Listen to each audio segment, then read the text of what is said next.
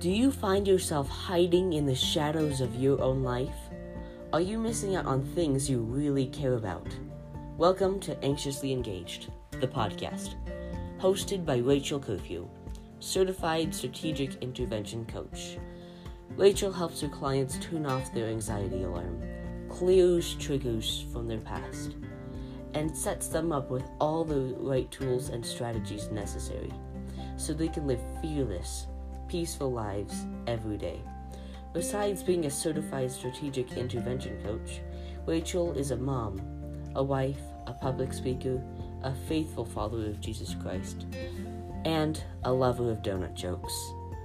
If you are ready to discover how you can move out of the shadows and become anxiously engaged in your own life, then stay tuned because your journey begins right here. All right, I'm going to share something that might be a little bit controversial, so buckle up. Here we go.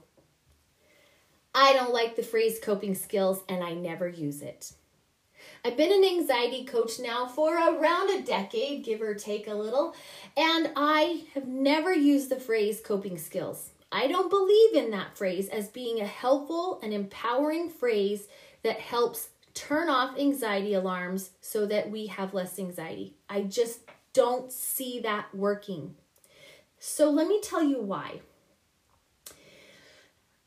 To cope means to me that I need to deal with something difficult, that I'm just enduring and trying to get through something. That there's this big problem I've got to solve, and it, while I'm trying to figure it out, I've got to cope through it. I've got to just like hang on, white knuckle, and just try to survive through it. And if I do that, that means I'm not thriving. It means that my brain is going to say, oh my goodness, we've got this really big problem. So if I've been diagnosed with something like anxiety and then they say, now cope through it, and here's a little tool or skill, I'm really telling my client, here's a false sense of hope to help you just cope through this time and season. And one day maybe it'll get better, but maybe it won't. If you breathe enough, or journal enough, or doodle enough, maybe one day it'll get better. And if we tell that to a little kid, first of all, we give them a label. Oh, you have anxiety. You've got an anxiety disorder.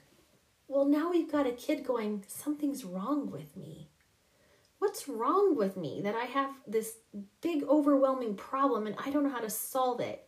And I'm trying to breathe. I'm sitting here breathing. I'm sitting here fidgeting and it's not getting better. Well, now we're just creating more fear and worry for some poor kid who's just trying to get through the day at middle school. We've given them these like false sense of hope, this false sense of security while giving them more anxiety at the same time.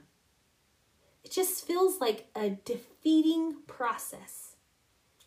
And if we've got someone who's feeling defeated before they even start, well, then they don't start. They get more anxious. They think that something is really wrong with them, that they're broken. And that's not how we deal with anxiety in a productive way. So I don't like the phrase coping skills. I don't want to give anybody a false sense of hope.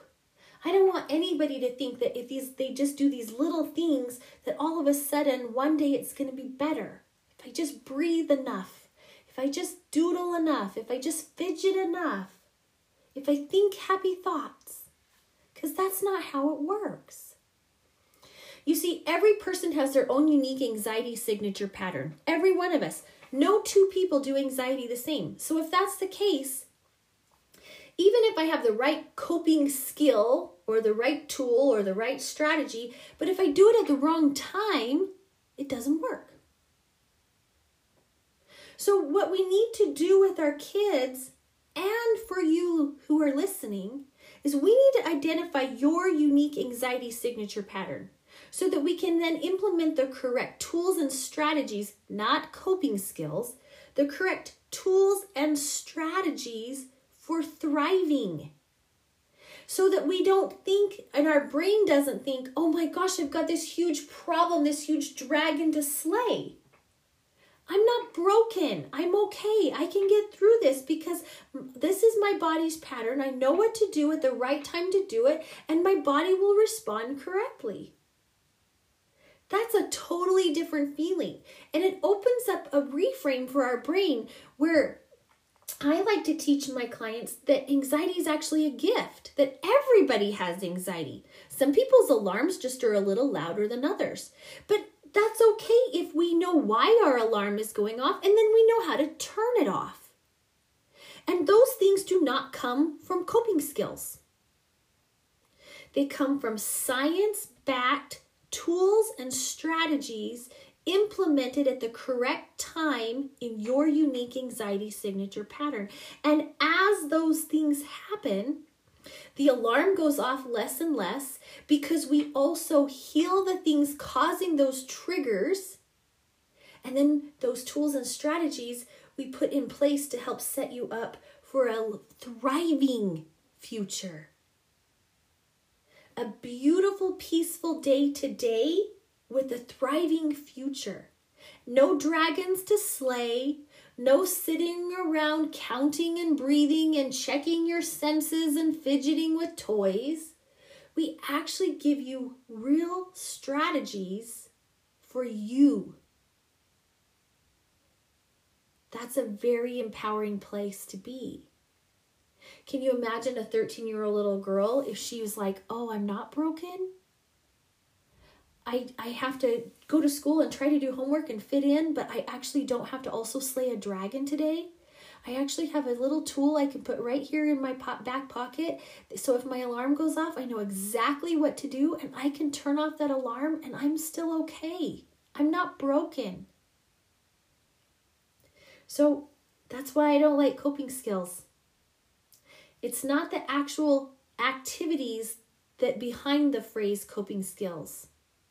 There's nothing wrong with those if they're implemented as part of your strategy at the right place and the right time. But if I tell somebody to cope, to just keep coping, just practice coping every day, coping skills, cope, cope, cope, I'm giving their brain some feedback that says there's still danger, there's still a problem, which means that anxiety alarm is not going to turn off. If you have a child that you would like help with, if you have questions about how to help them discover their pattern, or more importantly, if you yourself have not discovered your unique anxiety signature pattern and you want to learn how to discover anxiety is actually a gift for you in your life, and you want to take that journey so that you're not just coping through your days, you're actually thriving through your days. I would love to talk to you more about that. Please feel free to reach out to me. You can find me on Facebook through Facebook Messenger, or you can email me at hello at rachelcurfew.com. For now, I want to wish you an anxiety free and a gratitude filled day.